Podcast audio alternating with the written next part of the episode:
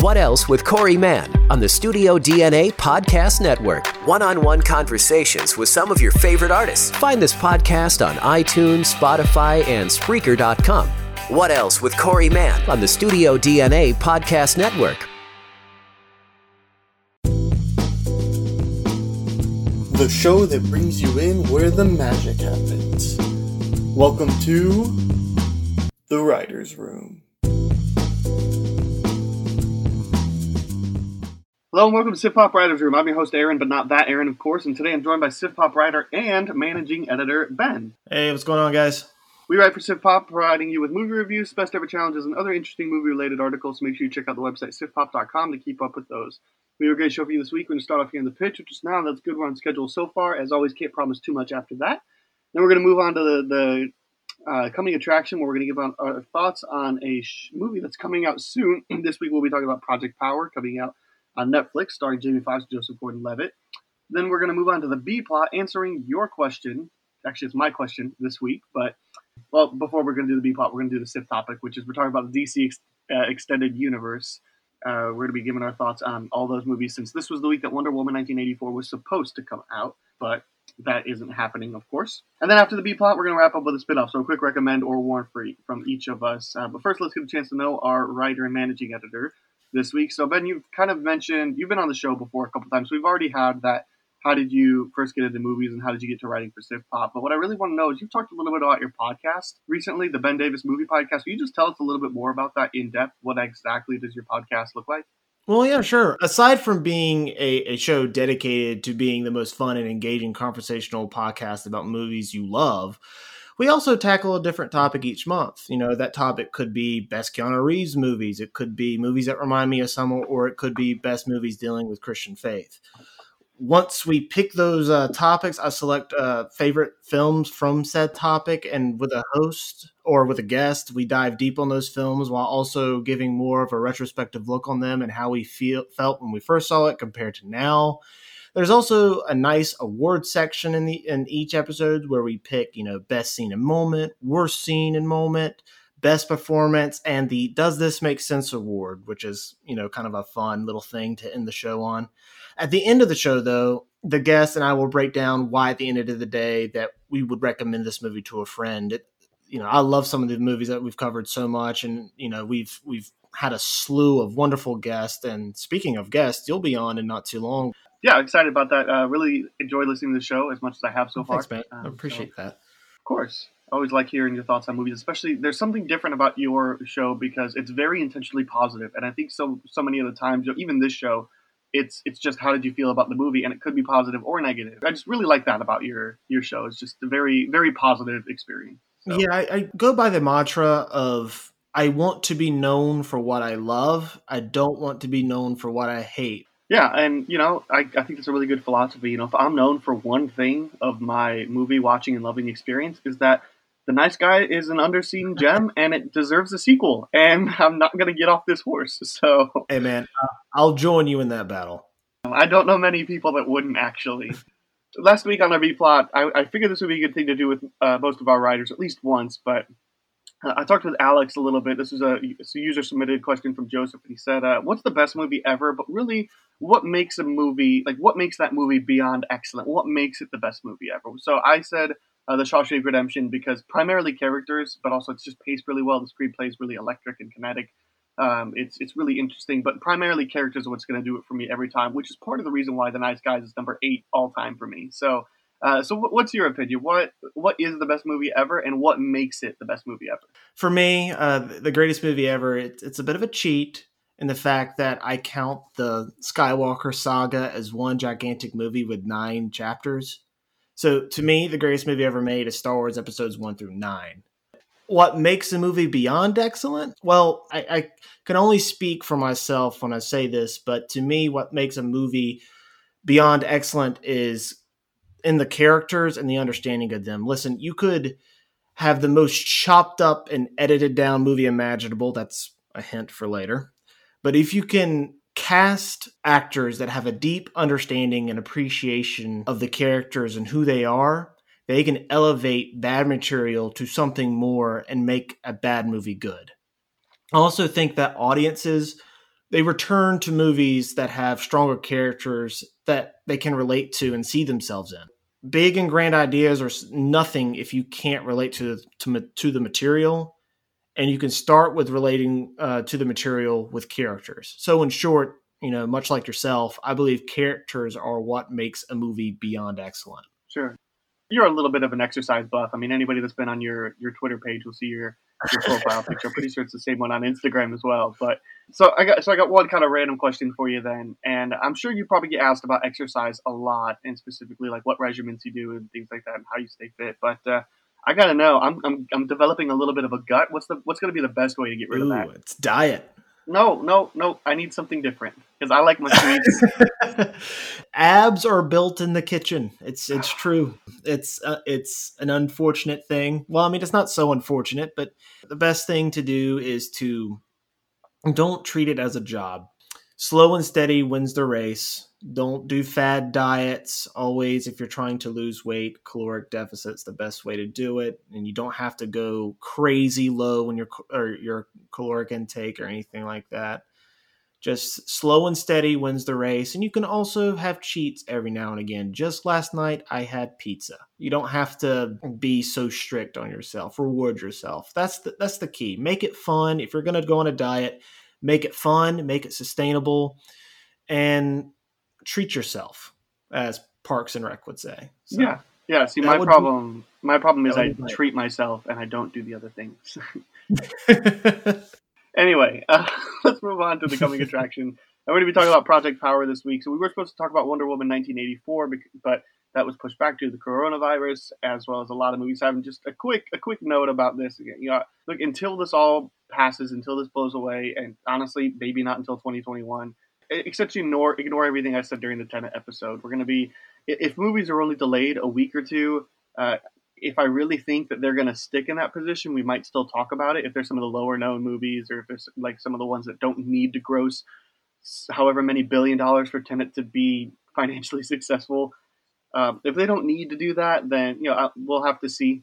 I want to. I also want to just encourage, in general, safety. And if we talk about Wonder Woman 1984, it's really us saying like we really want it now, regardless of whether the the world is ready for it now. And frankly, we're not ready for it. We, and frankly, the way that Americans have acted, we, we just don't deserve movies yet.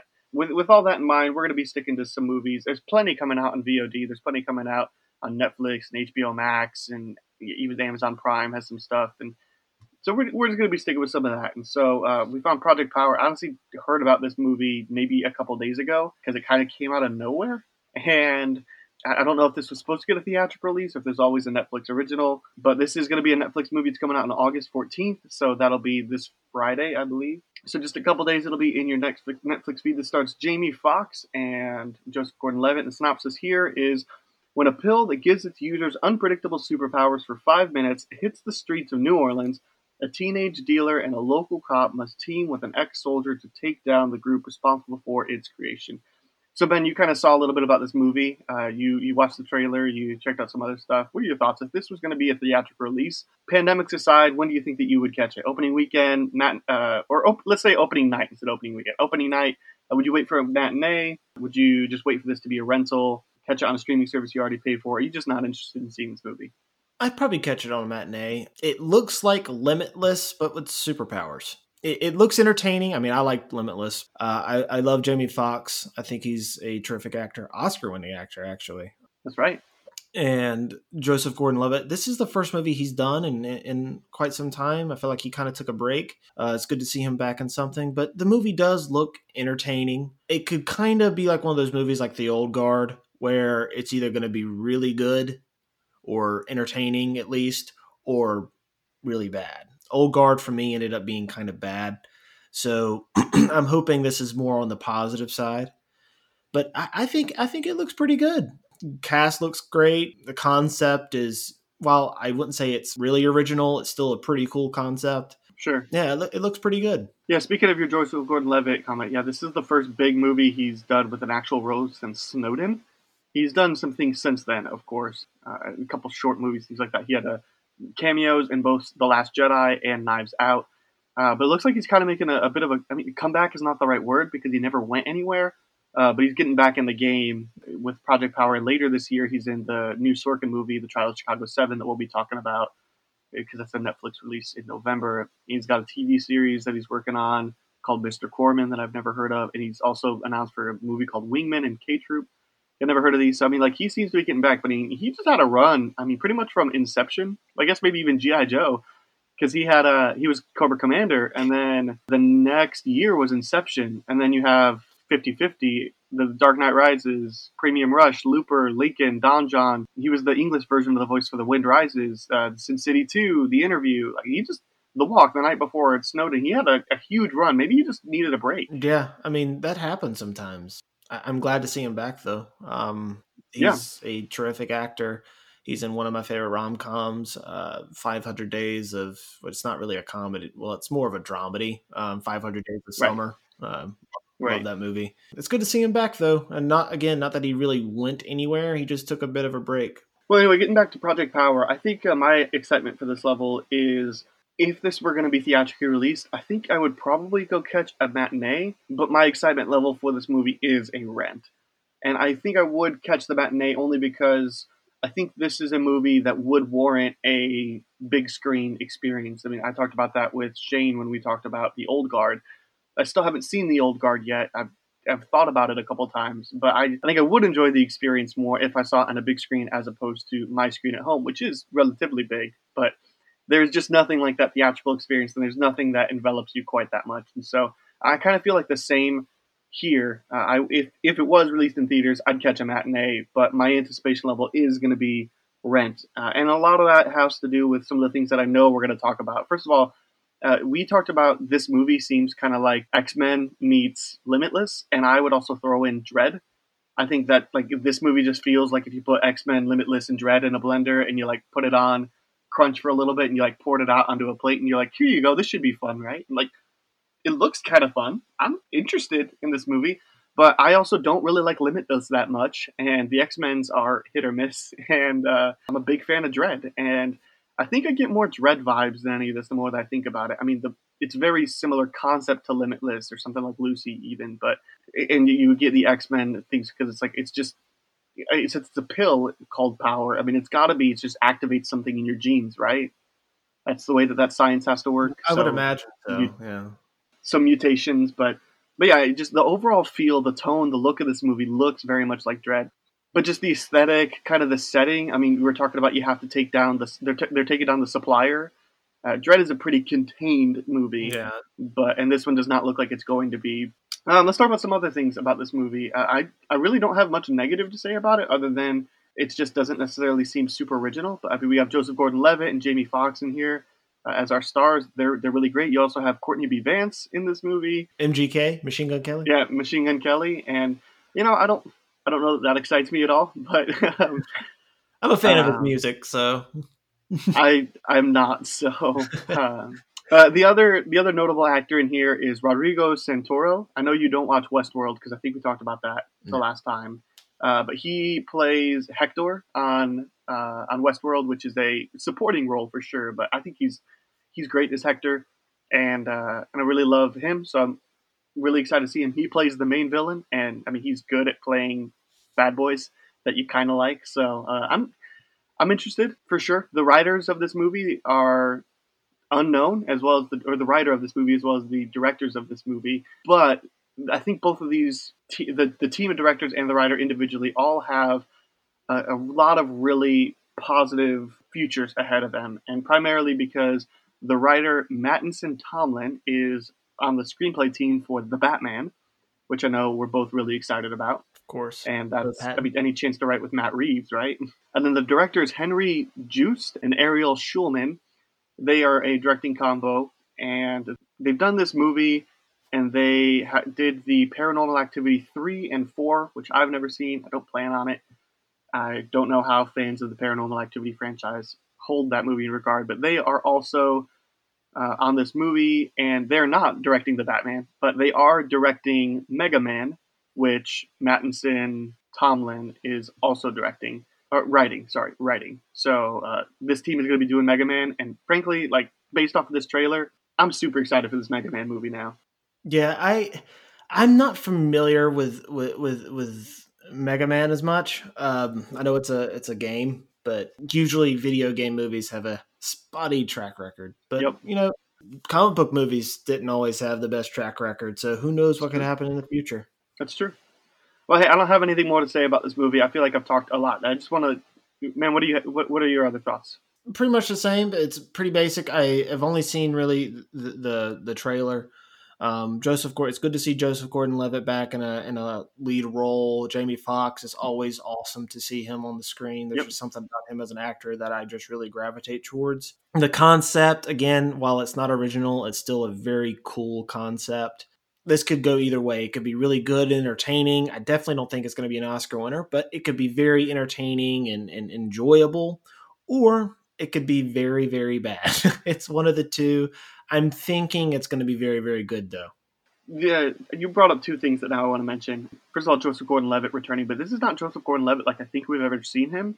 Where we've seen him be not super happy and peppy before, but this is a, a kind of gruff-looking Joseph Gordon-Levitt. This, I mean, he's he plays the cop in this movie, and so he looks a little bit gruff. Is probably the best word I could say. He looks a little bit like he's seen some stuff, and he's just kind of he's kind of getting to that point where he's losing faith in the system. It's just like this looks very different because normally he gets those roles that are suave. He looks really different. Uh, the other thing is, you said it probably won't win any Oscars. You know, maybe visual effects. I mean, the visual effects in the trailer look look okay, and frankly, with the uh, with the lack of competition, I mean, who knows? We're going to talk about an Oscar-winning movie later for visual effects. So I was about I was about to say the Oscar-winning Suicide Squad. that's right. Suicide Squad could win an Oscar, then it shouldn't be that hard for anybody else to. And I will add, uh, uh, Suicide Squad won the Oscar for for makeup, uh, not for uh, visual effects. Oh, makeup. Sorry, my bad. I frankly think I would have preferred visual effects over makeup. The makeup was pretty good in it, though. I will say. I don't agree with that. We'll talk about it later. Do you have anything more to say about Project Power before we move on to the DCEU, or you just want to start talking about it? no, I think I have spoken my piece. With that in mind, let's move on to the the SIF topic, where we talk about the DCEU. Now, we're talking about the DCEU proper, which means we're not going to be talking about Joker today, which I know is a shame because that's Ben's favorite comic movie of all time. I think.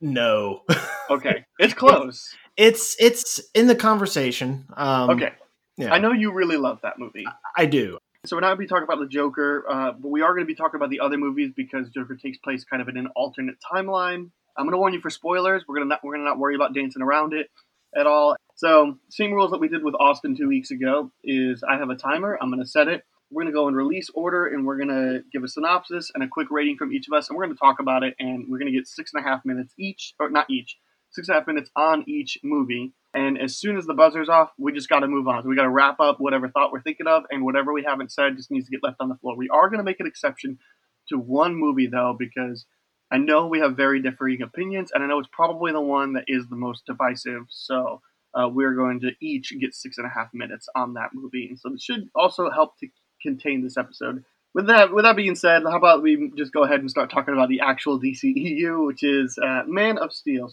Ben, what do you think about this movie? You like it, love it, hate it, dislike it? It's just okay. I love it. Uh, uh, a quick response, very quick, because to me, Man of Steel is the quintessential Superman movie. It's not the Christopher Reeve ones. Uh, I know a lot of people hold a fond place in their heart for that movie. I'm not one of those people. I don't want to take that away from you, but it's just not how I look at that movie. Superman's my favorite superhero, though. But to me, it's a brilliant film that transcends the comic book genre about being an introspective character study about a man with great power trying to find his place in the world while simultaneously being a science fiction first contact story of how the world would really react if someone like Superman really existed. You know, I don't know if you can tell, but I'm, I'm blown away by the sheer brilliance of this film. It's visually stunning, action packed, emotional, thought provoking, and just to me, it's flat out inspiring. Again, what makes this movie so special is that at its heart, it's a movie about a man, again, trying to find his place in the world and how one would wrestle with godlike power and what to do with those powers because how it would change the world and our way of thinking if someone like this were to come around. Uh, Sure. It's a it's a superhero film with consequence. Also, Hans Zimmer score, my God, It it is so good. I that's like one of my go to scores to listen to while I work out, especially on deadlift days. um, yeah. Again, though, Man of Steel, in my opinion, is the most underrated and underappreciated comic book film ever made. That's a that's a big take right there. Yeah. I am going to say that I love the first hour and a half of this movie. I hate the last half hour of this movie for various reasons. Uh, primarily, I, I, think everything that you said is almost everything you said is, is right on the money. Uh, I think that the char- that it's, it's, really much a character piece. I, I, the only thing that I'll things I'll really disagree is I don't know that this movie is underrated. I think it's probably rated about right for me. It's pretty close to, to Rotten on the Rotten Tomatoes meter, but it is still fresh, and I think kind of that's where I'm at. So I'm I do I like this movie overall is going to be where I land, but um, but I love the first everything up until the final battle, the the Metropolis battle. The Hans Zimmer score you mentioned is terrific. Uh, it's it's not quite as iconic as the John Williams score from the original Superman movies, but it, there's it's still something special and it's really different, and I really like that. Uh, and I'm kind of glad they chose not to reinvent that theme for this movie. I think this might be my favorite Superman movie. If it's not this, then it's definitely Superman 2, the Donner cut. I, I, think there's something really good about that movie, but these are essentially the same movies. It's definitely the same story, at least. I, have I've not seen most Superman movies, but I'm just not a big fan of Superman. I, I like this movie. Uh, that's, that's the things I'll say. Uh, Henry Cavill is good.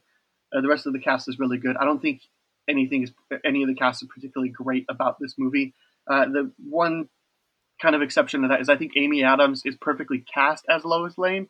I just don't think that they're writing the character very well, and it's really a shame because she's perfectly cast for that role. It's just I don't think she gets to do what she can really do, and she doesn't get to turn this role into something special because she's not really given that opportunity. And I mean, visually, this movie is stellar. The the the, the problems I have is just the last hour or so, the last 45 minutes, is it, there's a lot of extreme close ups. This movie is the definition of fight scenes that you have no spatial awareness what's going on. And I do have a problem with there is so much destruction, but I like how they actually incorporate that into future movies about how uh, how that kind of turns Batman bitter, and there are consequences to the actions. I just don't see the consequences in this movie itself, which is fine uh, because this is ultimately a setting up a cinematic universe. This is very much an Iron Man to the Avengers, and uh, I appreciate that Zod's arc takes place in just this movie as opposed to spread out between one and two. I think that works a lot better than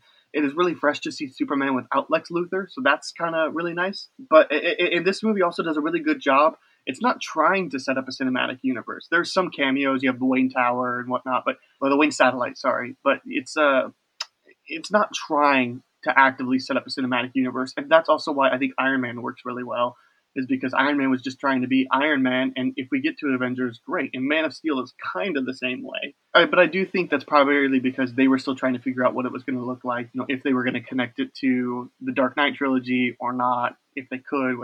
Uh, so I don't know. Um, that's just some of my thoughts, but uh, I'll let you talk about the movie a little bit more. Yeah, man. Um, if I can just you know echo on on top of what you're saying is in terms of like the cinematic universe, like this movie kind of sets up a cinematic universe, but like you said, it didn't really have to.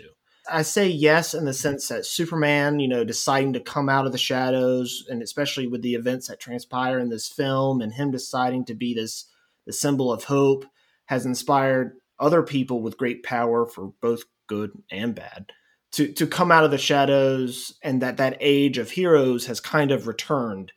Um, his actions just like pa kent says in the movie has has changed the world and has opened up a much larger one. Because superman is the number one guy in terms of the dc hierarchy it makes sense that they would want to start with him and, and open the door for a much larger world to, to be explored in the future. And in, again, I think it ties in beautifully with BVS. And, and, and going more so on like the the Amy Adams discussion, I, I kind of agree. I love Amy Adams and I love the casting.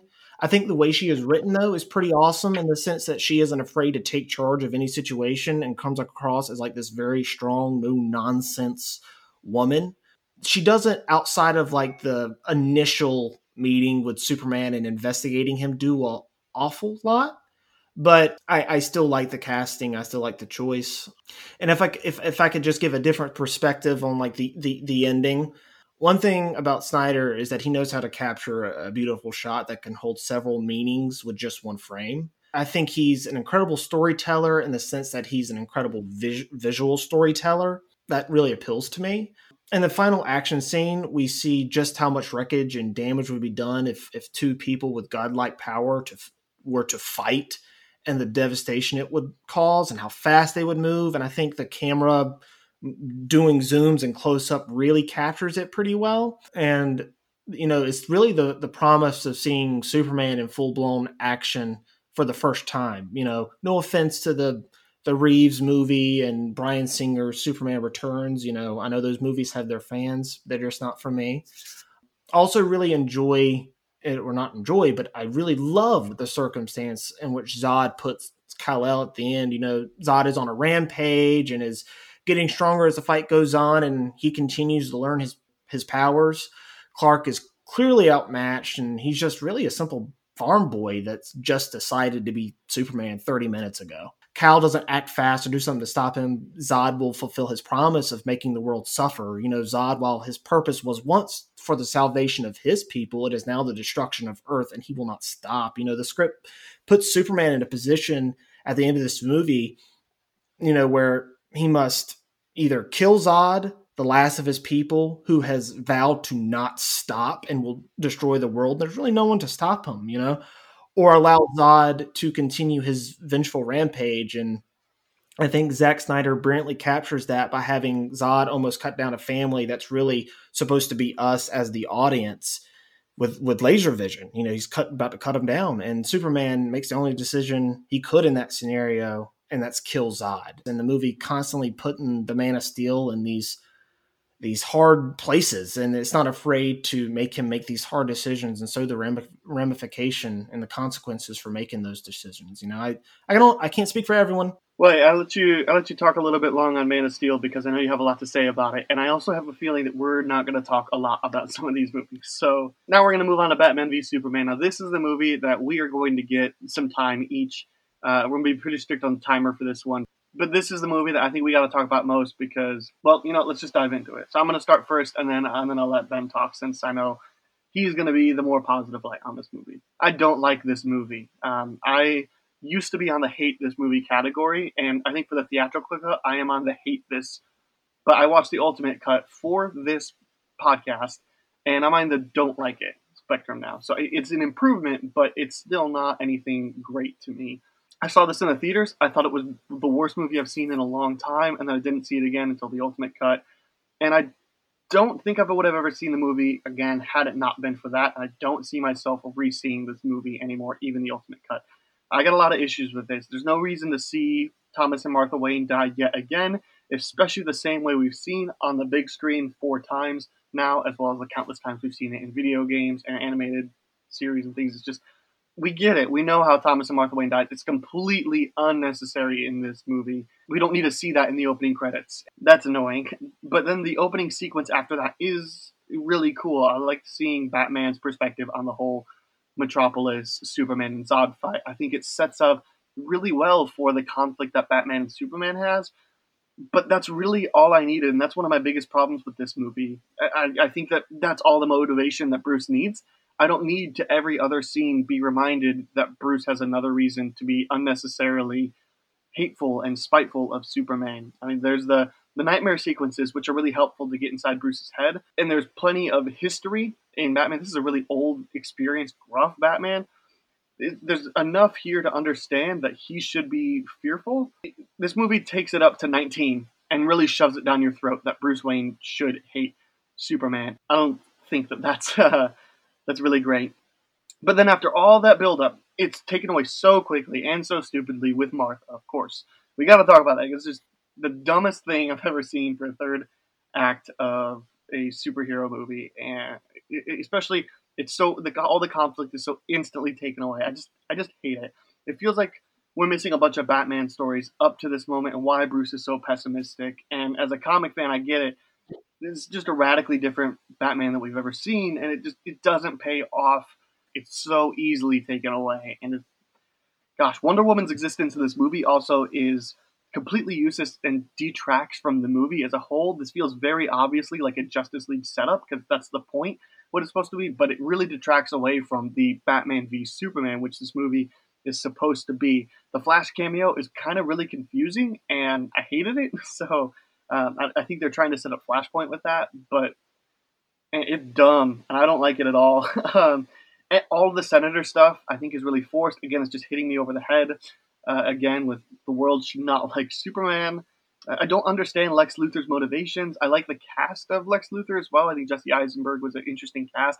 I don't like his performance though. I don't like the way he's written either. They're kind of trying to go for a mentally insane issue, uh, issue, but not really explicitly. Because I mean, sure, he gets put into Arkham at the end, but it's not necessarily because they think he. I mean, he's criminally insane for sure, but they're kind of trying to play it like maybe he has a disorder, but uh, it's not explicit. I don't. I don't know. It just it didn't really work for me. And uh, he this this cast he feels more like the Joker than he does Lex Luthor, and that's a problem. Uh, he doesn't. I don't believe the super intelligence of Jesse Eisenberg as Lex Luthor.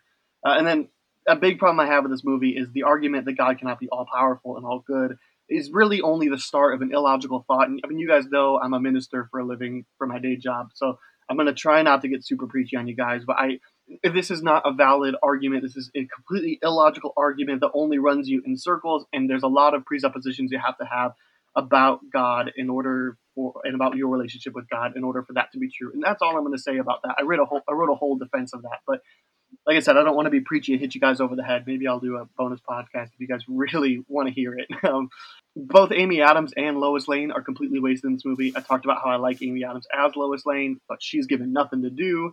I hate her arc. I think anytime she's on the screen, it's just obnoxious and most boring part of the movie. And this movie is trying so hard to be the Avengers. They ha- they even have nearly the exact same conversation uh, at the very end, whereas where in the Avengers they say, "Why do you think they'll come back?" And Nick Fury says, "Because we'll need them to." And at the Superman's funeral, uh, Batman says, uh, "Just a feeling, we'll need them." Like it's it's nearly the exact same movie, except the Avengers is a good movie, and this one's just not. But a couple of good things I have. Uh, I do like Batfleck. I think Ben Affleck's a good cast. Uh, I like him a lot. The cinematography for this movie is good. This is a, a really good looking movie. The fight scenes are really well shot. Zack Snyder kind of finally figured it out here, especially the warehouse Batman scene. I love that. There is a good movie somewhere here. It's just not the final product. And I got 30 seconds to spare, but I, I think I've kind of given my thoughts. I'm going to turn it over to you, Ben. Boy, there's a lot to unpack there. Yeah.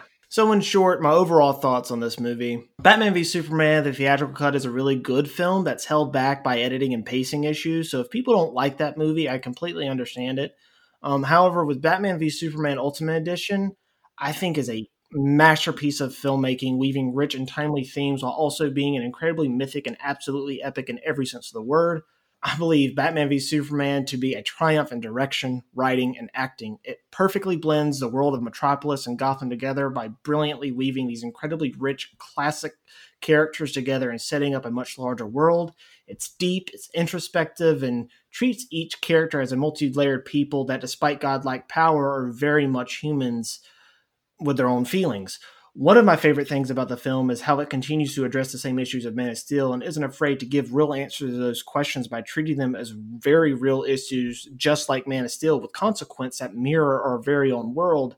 Uh, to me, I think BVS will age in the comic book genre the same way that Shining aged in the horror genre and Blade Runner rage uh, aged in the science fiction genre. To kind of address some of the some of the things, again, there's a lot to unpack that you you said very well.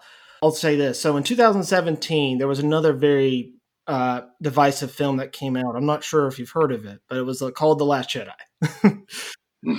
We're both very big fans of that movie. Um, yeah. In that movie, the main villain, a misguided villain, but a villain nonetheless, his mantra is let the past die. And a lot of people confuse that with the main theme of the movie, which is the main theme of the movie is failure. This, of course, is, is a misunderstanding of the film, as the main message of the film is learning from your past, accepting it, and by doing so, paving uh, a way for a better tomorrow. Luke Skywalker's act at the end of that movie proves Kylo wrong, and in turn proves his mantra to be wrong. I, I say all that to say Lex Luthor saying if God is all good, then he cannot be all powerful, and if God is all powerful, then he cannot be all good, is from the villain's perspective, and as an audience, we shouldn't view that as the the message of the film or really to be true. Sure. Um, Sure. in fact, much like the Last Jedi, Lex is is proven to be wrong at the end of this film when Superman proves to be all powerful and all good by sacrificing himself for his world in Lois and for the world that is very much split on him and his existence, which is our world. His sacrifice is what saves the soul of Bruce Wayne, which is really what the film is about, kind of as a whole. You know, going back to the opening, I will disagree. I think the death of the Waynes is 100% necessary because it does show the traumatic experience that brings up the whole Martha scene. You see, like, I believe that scene often gets overlooked by a misunderstanding of that scene. In that scene, not only do we see young Bruce Wayne reimagining that scene in his head while running away, but we get a great poem at the beginning of the film letting us know where exactly Bruce Wayne is in his headspace. That is, there was a time above, time before, there were perfect things, diamond absolute, but things fall, things on earth. And what is fall? Uh, what what falls is fallen. This lets us know that Batman sees himself at the point of no return and is on the verge of villainy. You know, Batman, much like other people, has experienced trauma, and when people experience trauma, they often suffer from PTSD. And one of the things that set people off when they have PTSD is like sounds, noises, or words from that experience. The last words of his dying father were to his dead mother at this point was Martha. Superman saying that to him tr- was a trigger word to Batman, and that makes him have an episode. But by doing so, he sees that he is no better than the man who is standing over him in this prone, no better than the person that was standing over his father with that in that prone position with the gun. And he was incredibly close to becoming that person that he that very thing he swore to destroy. And it's because of this scene and because of Superman's sacrifice that he has saved the soul of Batman, Bruce Wayne, and given faith to the faithless and Wonder Woman, and has inspired him and her to become the hero they were once. And we understand this by the exchange at the end between him and Wonder Woman of the film, where she goes, You know, a hundred years ago, I walked away from mankind, from a century of horrors. Man made this world where staying together is impossible. And boy, does that not hit home for today you know and Mhm. bruce wayne says back men are still good. We fight we kill we betray one another but we can rebuild.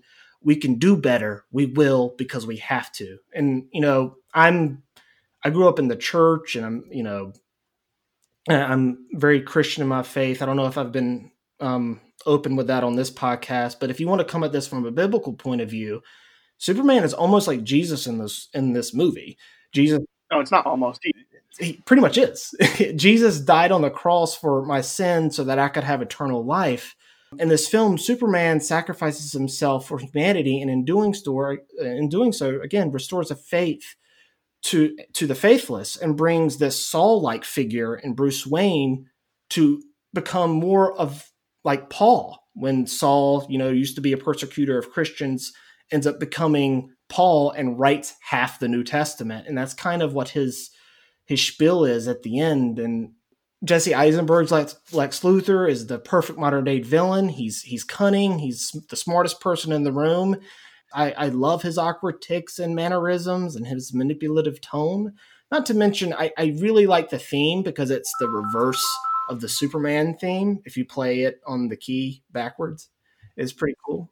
Going to, to, to Lois Lane, I love the reporting and, and investigative angle from this film. Not only do we get to see Clark Kent doing some investigating in the Ultimate Cut, we also see Batman show off his investigative skills, which is often forgotten in the theatrical adaptations of Batman. And the Africa subplot actually gives Lois Lane a, a pretty good storyline throughout the film to show her investigative chops, and you really see that in the Ultimate Edition. I um, I also love how they explore how the world would treat someone like Superman and how he would be a very divisive figure amongst people who would want to control him or fear him or worship him as this god. You know, and I think that is perfectly illustrated in the must there be a Superman sequence where Neil deGrasse Tyson has a cameo. Um, this to me not only works on the level of Lex Luthor manipulating the system and public for his personal gain, but it also works on a character level for Superman. We see him struggling with this decision of coming out as Superman to be the symbol of hope, and now that he's being, you know, lauded as this murderer, we see that his greatest fears are being realized. And in a, in a, in a side note on that scene, I love that after that scene, he calls his mom. I've been there when I get really down, just call my mom just to just to hear her voice. You know, just I feel like that was very relatable. Yeah, I, okay. gotta I gotta cut you off here, which is like like I love your passion for the movie, yeah. and uh, and I'm sure I, I, think you did a BVS uh, episode on Ben Davis movie podcast. I did, yeah.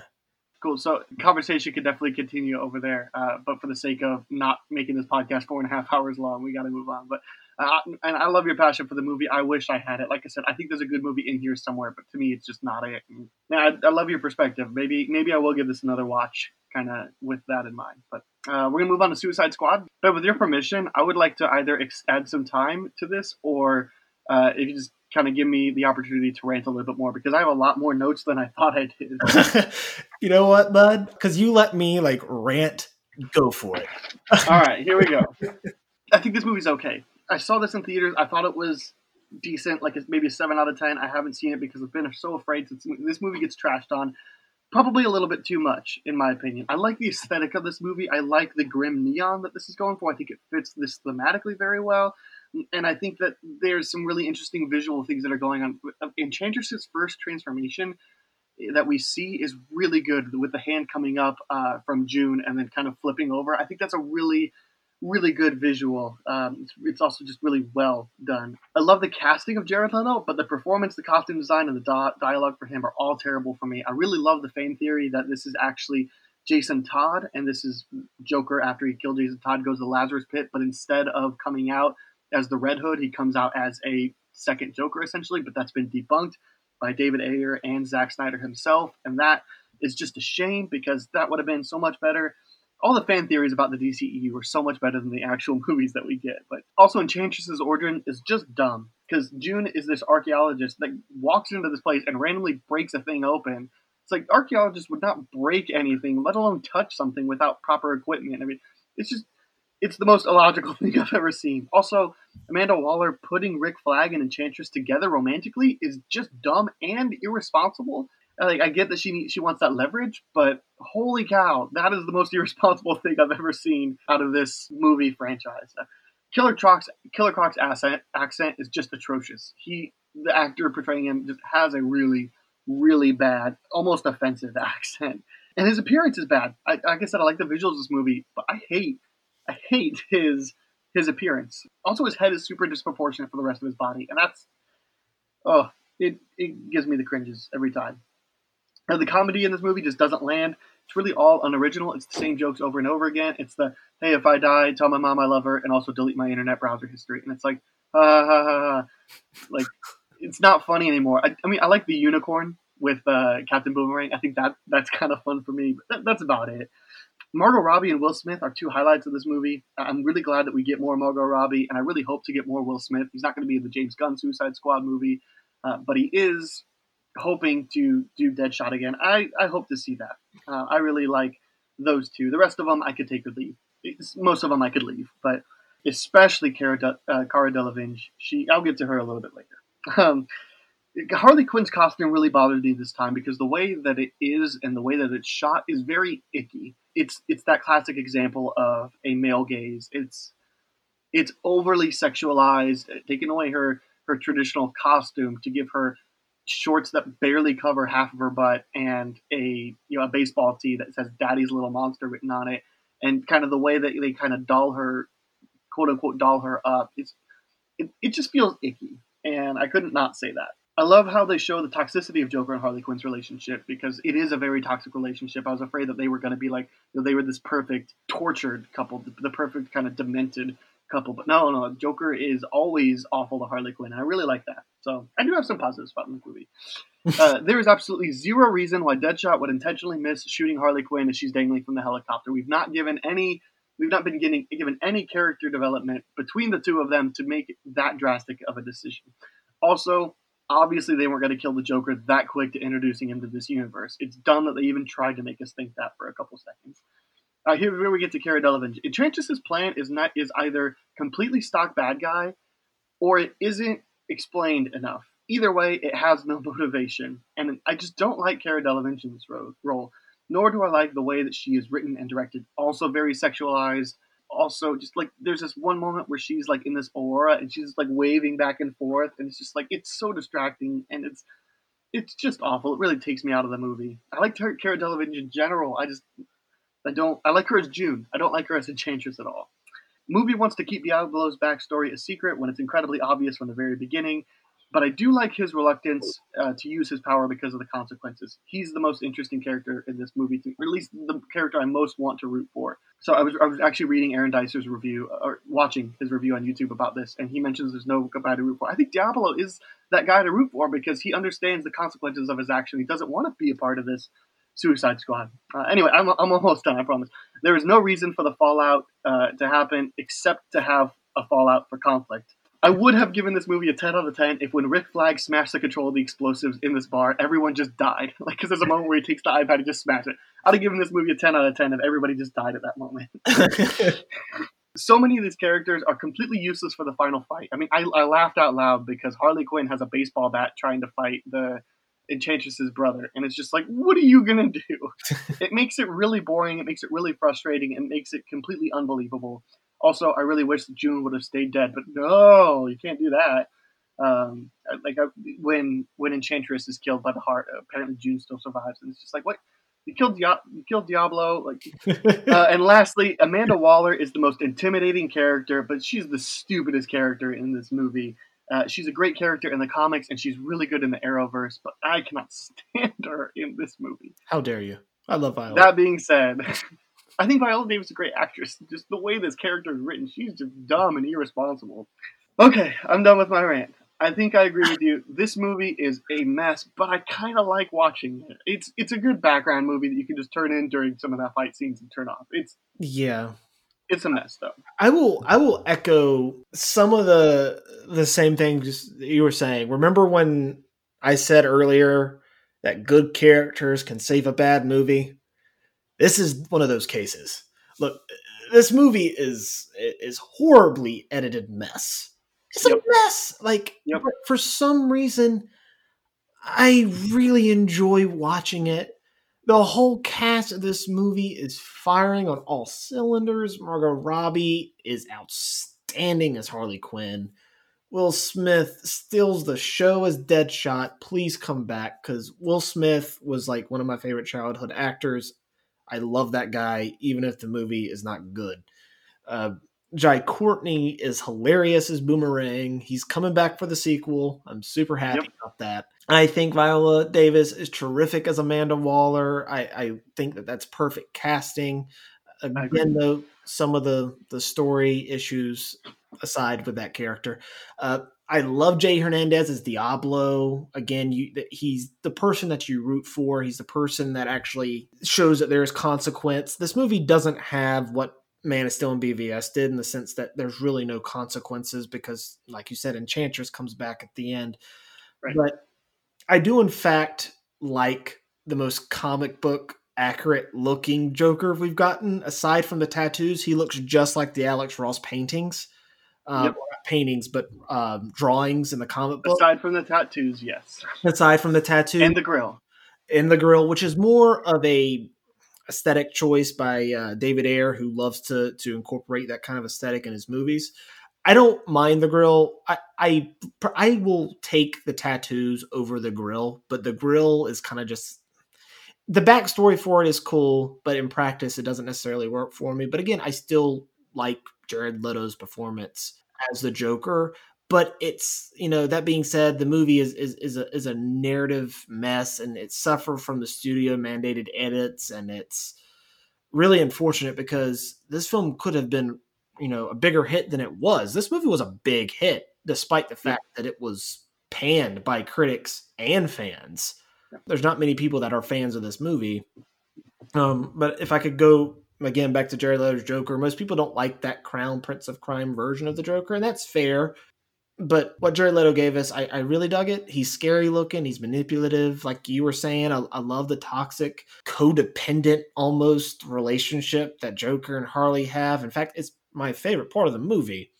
I just wish we had gotten a larger sample size of his Joker to judge because when he's on screen, he's often from another character's point of view, and you can tell out of all the characters, this is the one that suffered most from the editing that went down. Yep. David Ayer has, has kind of said that. Mm-hmm. Um, let me let me ask you uh, two questions, and maybe that'll be a good transition. Number one, uh, I, I, don't think you ever said, "Do you like this movie? Love it, hate it, just like it, it's just okay." It's just okay. It's a good movie to turn on in the background and, and watch, and it's it's not awful. I enjoy, I really enjoy watching it, but it it's it's a mess. Yeah, this is like I said, I'm I'm on the just okay as well because this is a very watchable bad movie. Yep. Um, especially, like I said, especially if you turn it on the background, you don't have to worry about all the things that are dumb. Um, uh, the other, the other thing that I think maybe this will work as a good transition into the the future stuff. Do you think we're ever going to get the Ayer cut? You know, there was a time where I would say no. Now I am leaning toward I'm not sure. You know, maybe. I think I'm 75 percent we're not going to get it, and I think it's partly because I think David Ayer isn't interested in it. I think he's interested in telling other stories at this point as opposed to rehashing it. I think he wants to show people what his original vision was, but I don't think he wants to work with WB again. Well, he after he played ball with them. You know, he, yeah. he did the marketing. He took credit for the film. He has been largely supportive of WB and what they do, but um, you can tell in his tweets that I think he wants people to see it because this is a constant movie that gets thrown in his face. You know, I think he wants to see it, but I don't think he wants to be the main person. No, um, I think he wants to maybe like oversee. Um, I don't know. We'll we'll just have to see, yeah. uh, or maybe like if you know a couple years down the line. But I, I, the other reason why I really don't think we're going to get this is because James Gunn's The Suicide Squad is supposed to come out pretty soon, and I just think that Warner Brothers is more interested in telling that than retelling this one. I mean, Justice League Part 2 or Justice League 2 or whatever is not on the release schedule anywhere. There's no plans for it to come out anytime soon. And so it's okay for them to do the Zack Snyder Justice League cut. But yeah. because the Suicide Squad is coming out next summer, they're more interested in that. And they're like, well, once James Gunn comes out with his Suicide Squad, people will stop clamoring for the Ayer cut. And quite, quite frankly, frankly, I'm more interested in James Gunn's The Suicide Squad. I, I do. I would like to see James, David Ayer's original vision. I would love to see Jared Leto's Joker done justice because Jared Leto is my favorite actor. He's my favorite musician too. I would love to, to to see that get its justice. But Guardians of the Galaxy is a top five comic book movie for me. So sure. I'm way more interested in. Well, and is there is is Jared Leto's Joker supposed to be coming back at all? Suicide Squad two mm, or I doubt it. I doubt okay. it. He's I doubt it too, but I I hope. Yeah, I hope he is. Yeah, I do too.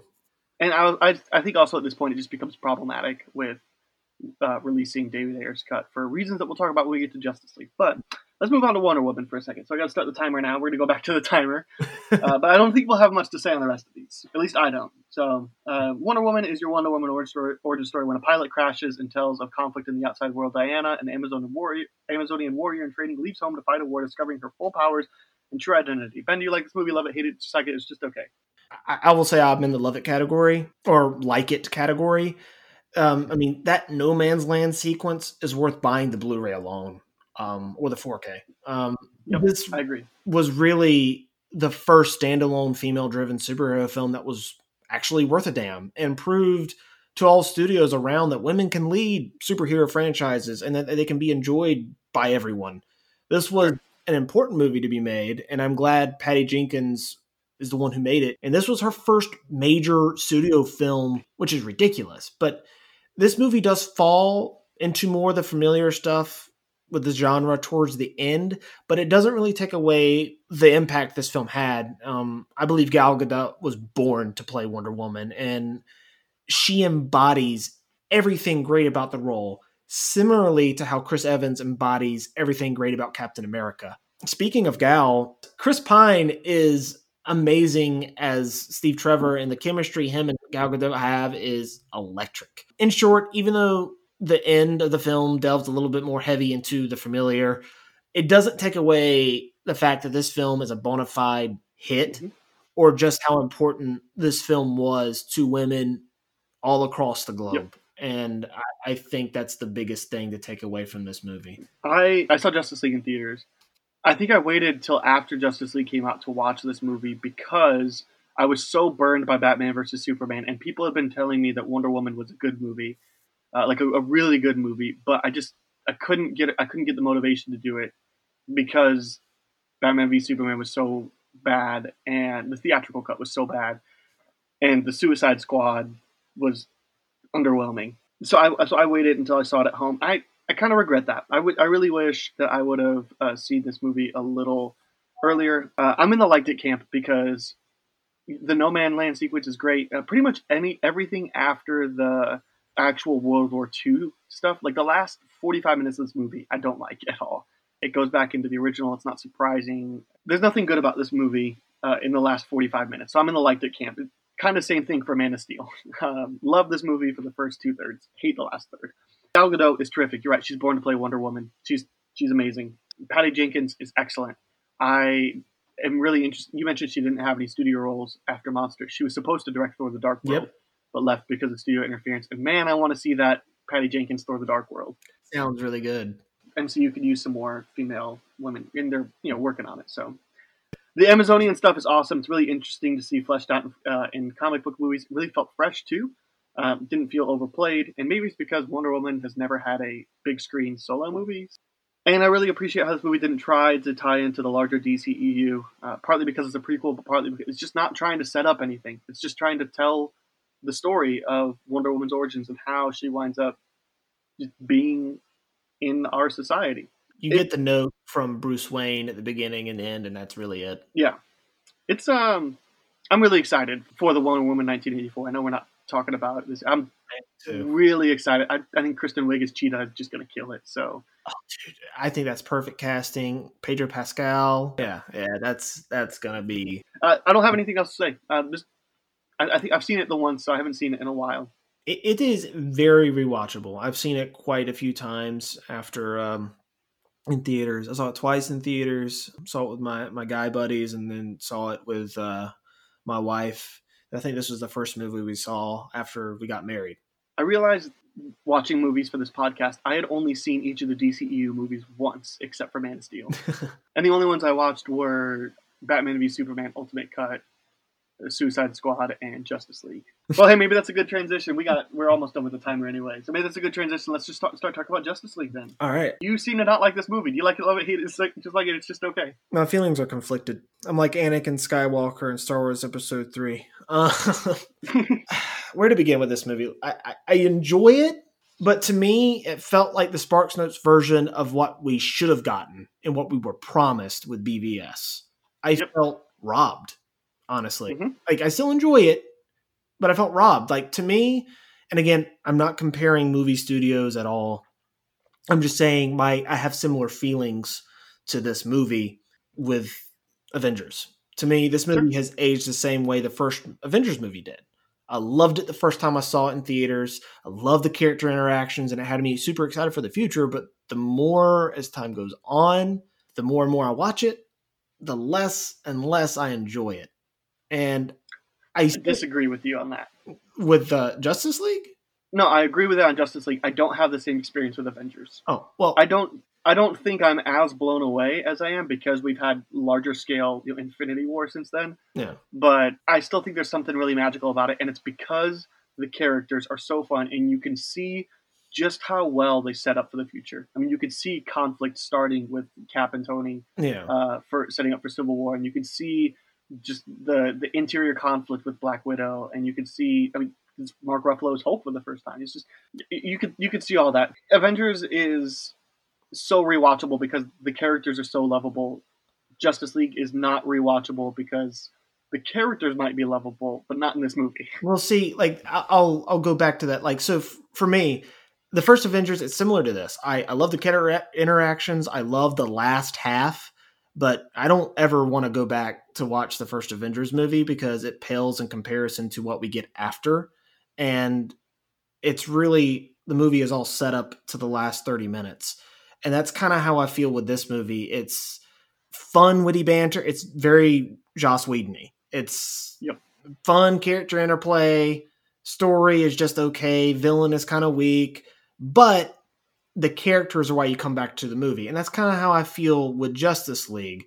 I, I don't find the story compelling I, I, for either. I just I, I get that it sets up the future with the with Avengers, but again, not to compare the two. It's just that I had very similar feelings with them.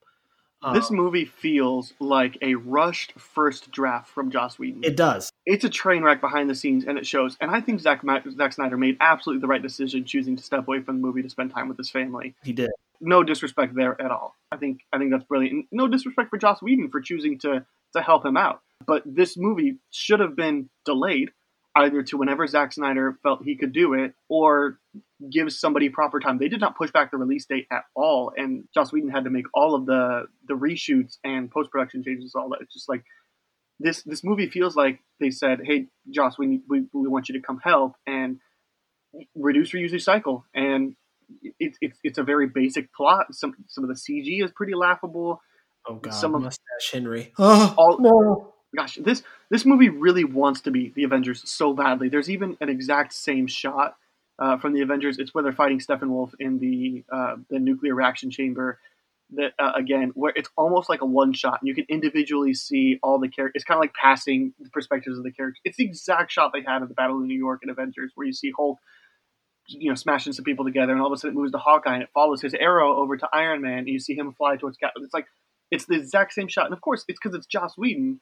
But this, know, this movie feels like a mess. The, the, the humor doesn't la- land for me at all. The, I I think Ezra Miller is the funniest part of this movie, and most of his stuff doesn't land for me. The time where he like zooms around the Batcave and just kind of sits in the in the in the the Batmobile and just kind of has that little geeky smile on him makes me laugh. And and when he's pushing the truck and he feels really good about it, and Superman comes by with the apartment buildings, that's the only two times that I laughed in this movie. I, I like it. Um, I like those moments. The comedy ultimately though falls fast. And while I'm speaking of Ezra Miller, I like him in theory. Um, I want to like him, but I just don't. And I think I think it's complete bias because I love Grant Gustin so much as the Flash in the TV series. I think Grant Gustin's perfect because he he he's a very lovable Flash, but he also feels grown up. He feels like a developed character. This Ezra Miller Fla- Flash does not.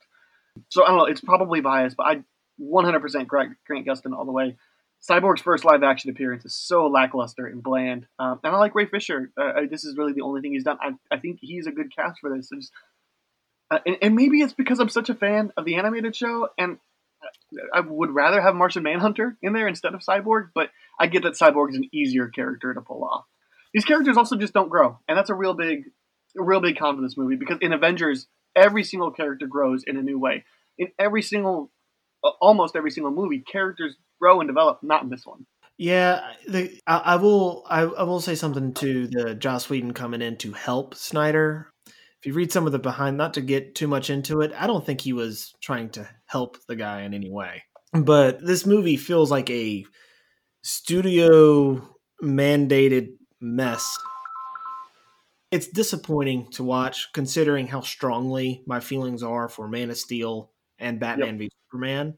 To go to both of those and then to watch this movie, and I'm like, the first time I see it in theaters, I'm like, oh my god, there were so many moments in there where the characters were awesome and great. And Yep. then the more I watch it, I'm like, oh boy, this is this is.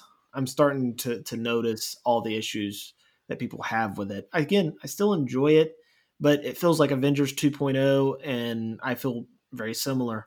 No, this feels like Avengers 0.01, not 2.0. 2.0 imp- imp- im- implies that there's improvement.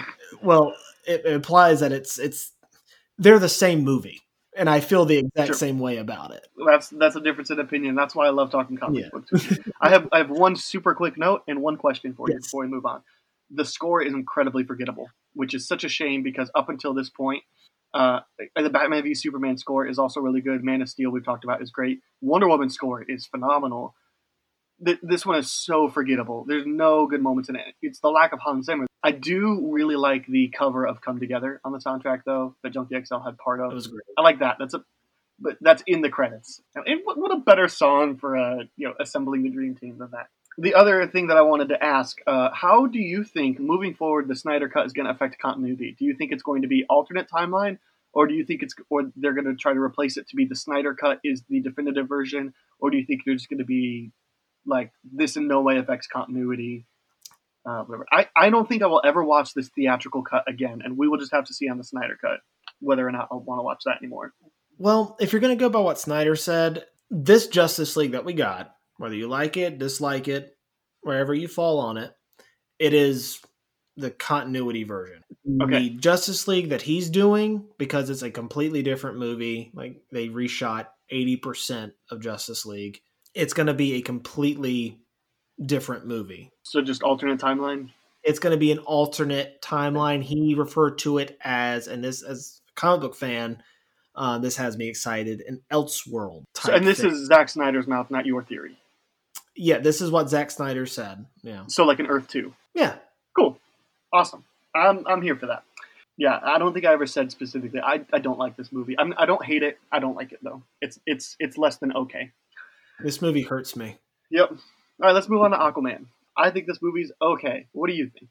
Uh like this movie reminds me of like it, like riding a roller coaster. This brings back a 12 year old me every time I watch it. Um, I grew up, I I loved Aquaman, but I Mhm. never told anybody because I was always he's like people make fun of him. The Family Guy stuff is really funny. The Oh, the robot Um, chicken stuff is amazing, ro- especially in their the DC comic specials.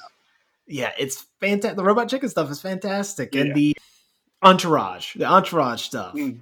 unforgettable. But I love Aquaman, and especially the new Fifty Two comic run. And really, when you boil it down, Aquaman is really an ode to swashbuckling adventure films. It's like if you were to mix Pirates of the Caribbean with Raiders of the Lost Ark, Romancing the Stone, Conan the Barbarian, National Treasure, with the visual eye candy of like Tron Legacy and Avatar into one epic movie. Like I adore this movie. It's goofy, it's fun, it's cheesy, over the top, and has breathtaking visual effects and action, and is really just a good old fashioned fun time at the movies. But what makes this movie special to me is that its message of diversity being a superpower and Mhm. how conversation can lead to a better understanding of each other individual needs and to find common ground and aquaman is able to do this without the over reliance of you know being heavy handed and still just being a really awesome movie as someone who loves this character i never thought in a million years i would be able to see this movie on the big screen done in such a unashamed way Right. and Well, and who would have thought 15 years ago that anybody would want to see an Aquaman movie? right What, Yeah. what could he do? exactly like james i'm forever in james wan's debt for this movie for giving me freaking jason momoa and comic accurate aquaman suit like, Like, Jason Momoa is is absolutely perfect. He is great for the role. We talked about not liking Justice League, but he is one of the best cast in the MCU. He's not the best, but he's one of the best. He, he's terrific. He's great. I like what he brings to it. I I said I, I think this movie's okay, and here's why. You're right. Visually, it's stunning. It's the best looking in the DCEU by far. It's kind of incredible. I did wait to see this until home release again. I kind of regret it because I think it would be better. I don't, this came out the same weekend, or or maybe the weekend before Bumblebee did. I saw Bumblebee in theaters instead because my mom wanted to go see it. Same weekend, okay. Because my mom likes watching the Transformers movies, and I was like, I like going to the movies with mom, so we went and saw Bumblebee instead. Both both these movies are just okay, both Bumblebee and Aquaman. So I don't think I would have made a better a, a better choice by going to see Aquaman. But I just I waited till it was on on digital again, and I bought it. But this movie is two movies worth of material, and it really shows. Uh, or this movie is a mini series worth of material, and it shows. This movie is painfully long. I mean, it is only what two hours and twenty minutes. it it's around that mark i believe. It feels like six hours. The last hour feels like three to me, and I look. I talk a lot about how I how I am I'm totally in support. Movies should be however long they need to be, but pacing is super important. So that's why I think The Dark Knight Rises, if it wanted to be a four and a half hour movie, can be a four and a half hour movie because Nolan understands pacing. And I want to see his original cut for that movie. But then I always complain about these movies that feel so long. It's like, it, I want longer movies, but pacing still has to be right. Like The Godfather 2 is a perfect example. It's a three and a half hour movie that's so perfectly paced. Avengers Endgame, to me, is really well paced. Aquaman was the last hour. I, I was really just done with the movie by that point. So that's why I think this is okay for me, that's what makes this movie, at least for me, the pace works because it's like I said, it's like a roller coaster. It goes, goes, goes, goes, goes, goes, goes, doesn't slow down, and it it really evokes that ad- adventure feel of Indiana Jones. Again, not saying the movie is perfect. There's some issues with the kid actors and um, that whole Pitbull Africa sequence. I I hate that, but the the movie itself it has that like adventure feel and that go go go of like Indiana Jones, where it's one adventure after another, and it worked for me. Sure. Uh, I got one more note to say about this movie is that Jason Momoa and Amber Heard have zero chemistry. They just don't. And I know Amber Heard had a, had a lot of like behind the scenes stuff going on during the time of filming. Maybe that affected it. I mean, we know that affected Ben Affleck, but I think maybe that affected Ben Affleck for the better because this is a gruff, depressed Batman. But there's no way we're going to get Amber Heard back for a sequel, right? Uh, with the allegations that are being levied out her way and the evidence, I don't think so. Right. And maybe that's for the better. I don't think they have any chemistry. Yeah, I love her character in this. Mera is a strong she's a perfect example of a strong female character because not once is she ever really saved by Aquaman. She's not a damsel. Yep. She yep. takes charge and is often more BA than he is. You know what I mean? Yep. Like I, I I love her character, but this is more of like a okay, I get it. All right. Well, on that note, let's move on to Shazam. I think this movie is also just okay. What do you think? Well, fun fact: this was my second review for SithPop.com, and as I wrote in that review, I, I plugged this, uh, I pulled this quote.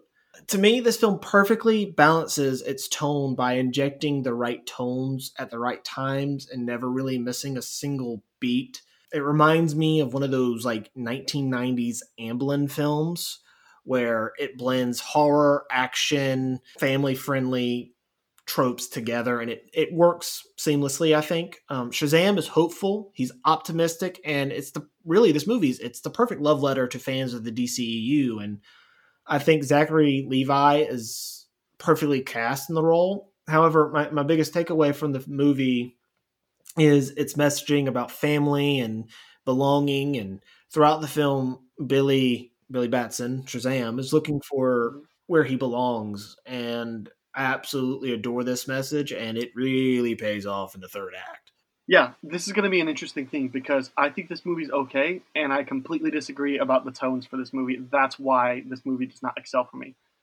first we got to say zachary levi is the best cast in the mcu in the DCU, full stop He's perfect. You like him better than uh, Henry Cavill? I think. I think yes. I think Henry Cavill is good. He's not great. Um, I like Ben Affleck. I'm pretty open about that. I, I think he's good.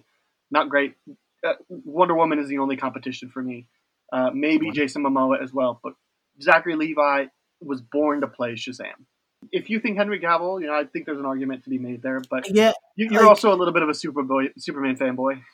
I am. I am. I, I I love regardless of the fact that the only like standalone superhero or Superman film that I like is is Man of Steel. I, I also love BVS obviously, but like I don't like the Christopher Reeve versions or anything like that, but I think Henry Cavill as Superman is just perfect casting. Looks like he was ripped out of the comic strip. Uh, I think he embodies everything too, but I, I think like, he's a really I think he's a good choice. He's just there's nothing special about him that's like nobody else could have played this role. Like I like I feel about Hugh Jackman as Wolverine or Robert Downey Jr. as Iron Man or Zachary Levi as Shazam.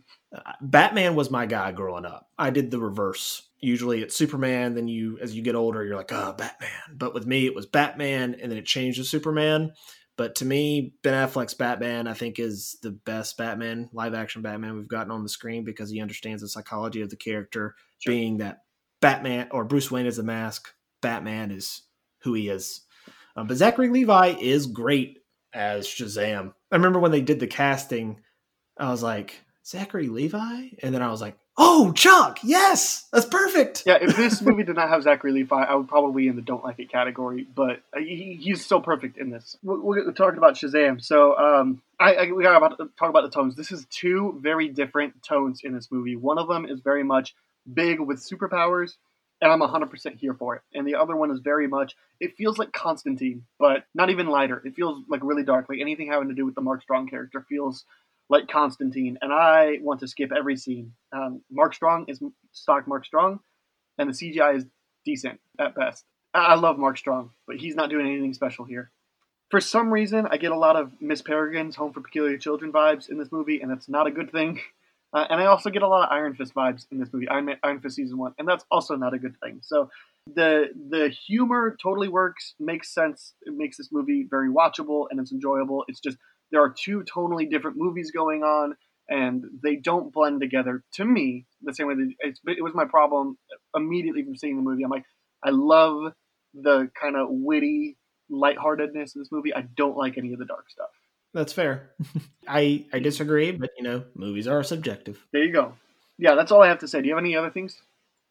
No, I, have I've kind of spoken my piece. Like I said, I, I really love this movie. I think the you know opposite to you. I, I think the tone is uh, and and the switching of it is is is handled very well. Um, my main gripe with it is Mark Strong's character is a bit to get used to, and the ending goes on a little too long. They could have trimmed it back a little bit. Although I do love the third act, I wish they could have trimmed it back a little bit. Sure. Um, but other than that, no, I, I really love I really love I really love Shazam. It's a it's a very enjoyable movie. I, think maybe one last note that I just now thinking of is I, appreciate how the ending they they introduced the rest of the I don't know what, what you want to call them, but Billy Batson's adopted family also gets the Shazam family. The Shazam family, yeah. I man, I did not expect that for the first movie, but right. I love that they did. All right, let's move on to Birds of Prey, our very last movie we're going to talk about. I had a good time. I like this movie a lot. I don't think I quite love it, but I really like this movie. Harkening back to Shazam, I wrote a review for for this uh, on oh, nice. I think this is the last review I wrote. Um, this is one of the last movies I saw in theaters before you know COVID struck. This but, was the uh, last one I saw in theaters. Really? Yep. it's crazy. Um, I'm quoting this from my review. Overall, minus a wandering middling middle act that lacked focus and the misleading marketing campaign behind this movie. Harley Quinn Birds of Prey, which is the changed title, excels in almost every other category. It, it's fun, it's violent, it's silly, and, and it's over the top uh, delight, full of laughs and, and, and great action. And I think if you're a Harley Quinn fan, you shouldn't miss this one. I will say, upon rewatch, that middle act goes very long. Yeah, I'm um, sure I'll have the same reaction. Yeah. I just haven't and, rewatched it yet. Yeah, I mean, I, would say give it a rewatch. The action scenes are terrific. Oh yeah, yeah. I, I, love the the action, the aesthetic. The action is also very humorous. This this movie is a delight in a lot of ways. Uh, the yeah. specifically the scene where Harley Quinn breaks out uh, or goes into prison. So especially that sequence where she takes the uh, the like smoke gun and breaks into the police precinct. And I mean, sure, it's riddled with plot holes or whatever you want to call them, cinema sins, but goofs. It's it's riddled with stuff like that. That's like this makes no logical sense that she would be able to do that. A cop would have shot her immediately. Yeah, but it's fun. It's it's. I had a good time. Margot Robbie's again just killing it. She's she's such a delight. It goes to show that it wasn't just the way she was written in Suicide Squad. Margot Robbie is the perfect Harley Quinn. She's in the conversation for the best cast ever uh, in the DCEU. It's almost like one of those weird Benedict Cumberbatch situations where she's like the perfect fan cast and she just gets casted as it yep. because it's perfect. Yep. The the movie spends way too much time of its focus or focusing on Jared Leto's Joker, especially without him actually showing up. Yeah. Uh, this movie is way It's very much like the Bourne Legacy, where the movie is weighed down by the mention of Jason Bourne, even though the movie is not about Jason Bourne. So it feels very much like that. Now, the whole squad coming together feels really natural, and it feels like each have their strengths and weaknesses that complement each other's. Birds of Prey is a better Suicide Squad than Suicide Squad, as well as it's a better team up than Justice League, 100%. And the other, the only other note I have is I love Black Mask. I love Ewan McGregor. That said, he's a little bit too over the top. He doesn't really feel like black like Black Masks. But let's take this from it tonally fits the movie better than Black Mask typically would. This is also Harley Quinn as an unreliable narrator in this, so this is, we're getting her perspective. So maybe that takes into account. Uh, but either Mhm. way, I think I think Ewan McGregor's a great cast. I just wish that his character would have been a little less comic booky, but the movie itself is very comic booky, so I, I can't fault him for that. Yeah, like I have a couple things that I, I, can add. to like, Ewan McGregor chews the scenery, but in the best way possible. Mhm. It's not the black mask from the comic book, but it works so well, and I just I I, I love it. it. I know it's cheesy, I know it's over the top, but I, I really dig it. Yep. Kind of echoing what you were saying. There's so much mention of Jared Leto's Joker in this, and you don't see him. Yep. I feel like if they could have incorporated him in some way, it would have made the movie feel a little bit better because we don't see the breakup really happen. Yeah. And I feel like the movie could have had a little bit more of that. I would have liked to see Joker in this movie. I would have too. And the action is again going back to that, it's great. I love the Mhm. action in this movie. However, I think the team up is a again, this movie should have been called Harley Quinn Birds of Prey. This movie was initially titled just Birds of Prey. Birds of Prey and the Fabulous Emancipation of One Harley Quinn. Yes. But this movie is a Harley Quinn movie. And then the Birds of Prey come together at the like end. It's like the very last 15 minutes of this movie. Yeah, I thought the team up would have been a lot earlier. I did too. And that's why I was like, man, it's kind of a mis you know, misleading marketing campaign, but oh well, I can I mean, you're introduced to them individually early enough that I'm okay with them calling it Birds of Prey. They just don't actually assemble the Birds of Prey. no. Yeah, that's really my only but there are some really good laughs, especially with the uh crossbow killer. Yeah. I love that. Awesome. Uh, anything else to say about Birds of Prey? nah, man, I'm I'm all tapped out. Awesome. Well, we did it, man. We talked about the DCEU. Now, before we move on to whatever else we're going to talk about today, I want to do a quick ranking of them. Okay. Uh, and if you don't mind, I'd like to go first, uh, since I know you're going to think I'm a, a lot better. Uh, I'm going to put Batman versus Superman at the very bottom, uh, but the caveat that that is the theatrical cut. And then I'm going to put Justice League just above that, and then Aquaman just above that. Batman versus Superman Ultimate Cut above Aquaman. Then we're going Suicide Squad, Wonder Woman, Shazam, Birds of Prey at number two, and Man of Steel at number one. Wow, Birds of Prey is, is high up there. Well, I mean, like I told you, Shazam and under, I think these movies are just okay. Uh, Yeah. Because usually I hate the last acts, but like Shazam is just tonally whatever. Maybe maybe I'd switch Wonder Woman and Shazam and put Wonder Woman at number three. But and, and Suicide Squad, like I said, is, is not bad. It's not good, but it's watchable. But yeah, I I, I, re- I like Birds of Prey. There- There's not a lot of competition here. You know, this is very stark uh, from when two weeks ago I talked with Austin about ranking Nolan's filmography. Well, his top five are ten out of ten. So and and then his you know s- uh, six, seven, and eight are nine out of ten. So Yeah, I'm sure. Like when you're ranking the, 'cause I've never actually sat down and ranked Nolan films, but I'm sure if you were to do that, it's hard. like, yeah, you're gonna change. It. yeah. So uh, but you know, to me, this is this is not hard. Man out of Steel to me is also like maybe a seven out of ten. So that's kind of The bar is low. the bar is low. Yeah, for to me, and I know you you you think that probably a lot of these are going to be ten out of ten. So at least one of them, um, probably yeah, two of them at least.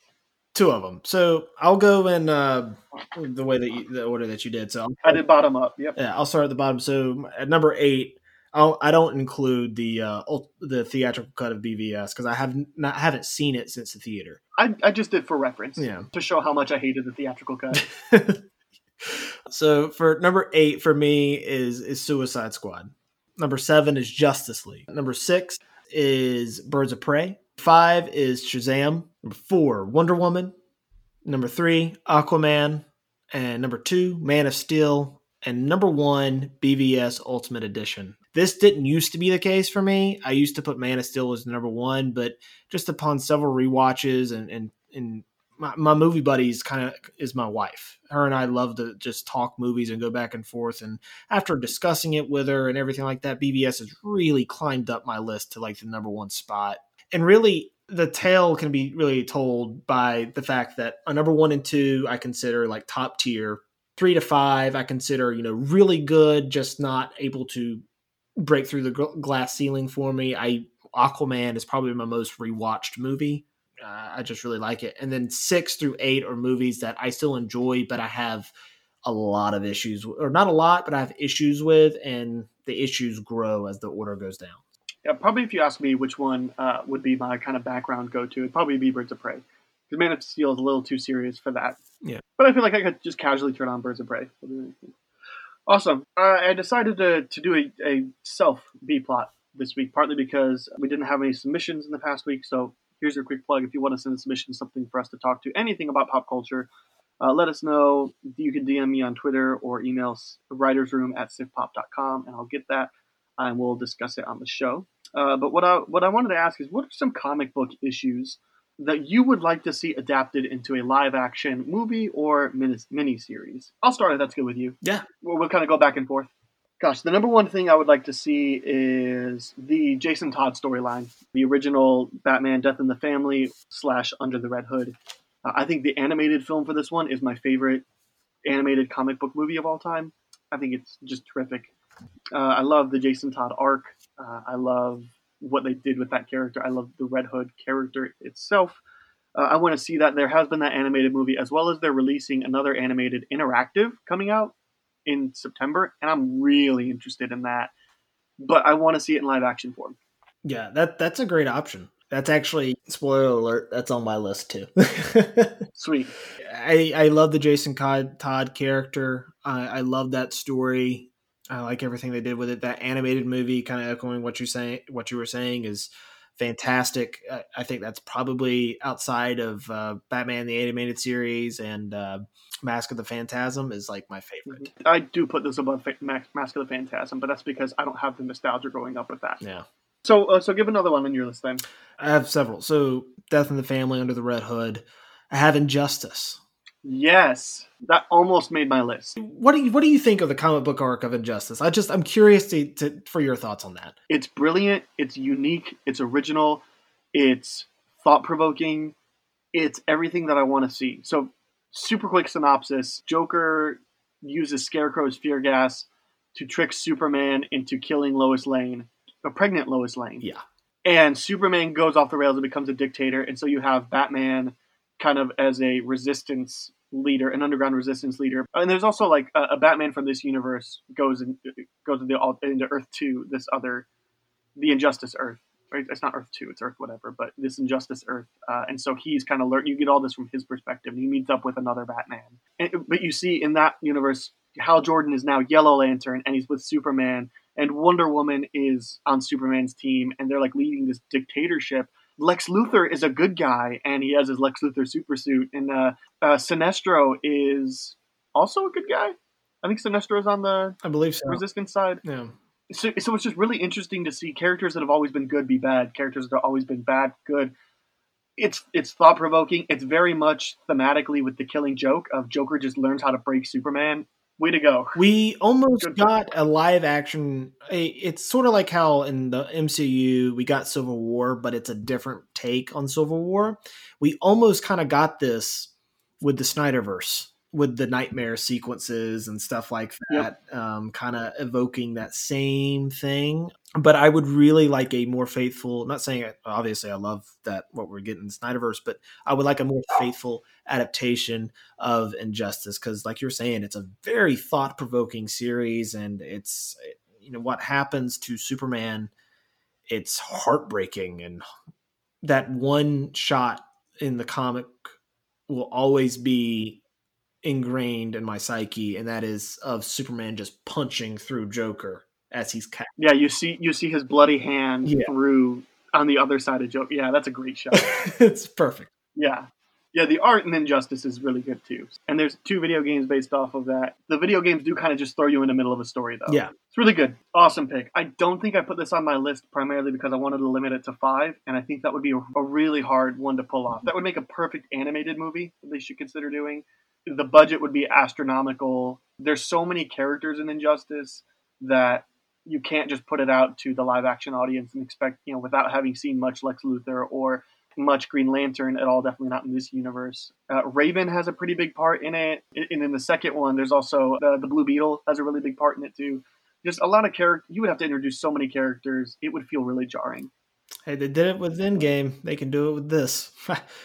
but we already had history with a lot of those characters. Yeah, So- if they built up to it, they could. Injustice would be the equivalent equivalent of Infinity War. You would have to Yeah. you would have to build up to it. Yeah. But man, if they ever pulled that off, I might I might switch to DC fanboy.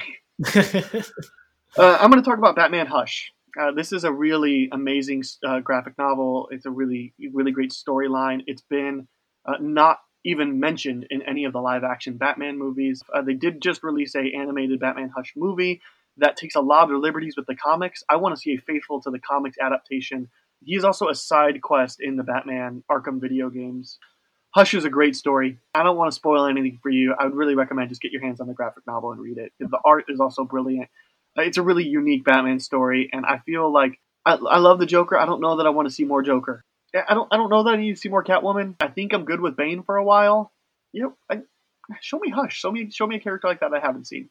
yeah, I'll uh, I'll have to read the graphic. It's been on my bucket list, one that It's I so haven't good. to, to read, but I, I I really really want. All right, uh, one from you. This one's been done before, but X Men Apocalypse. the reason I say X Men Apocalypse is because the, the film adaptation, there's things I like in it. There's also a ton of stuff I don't like in it.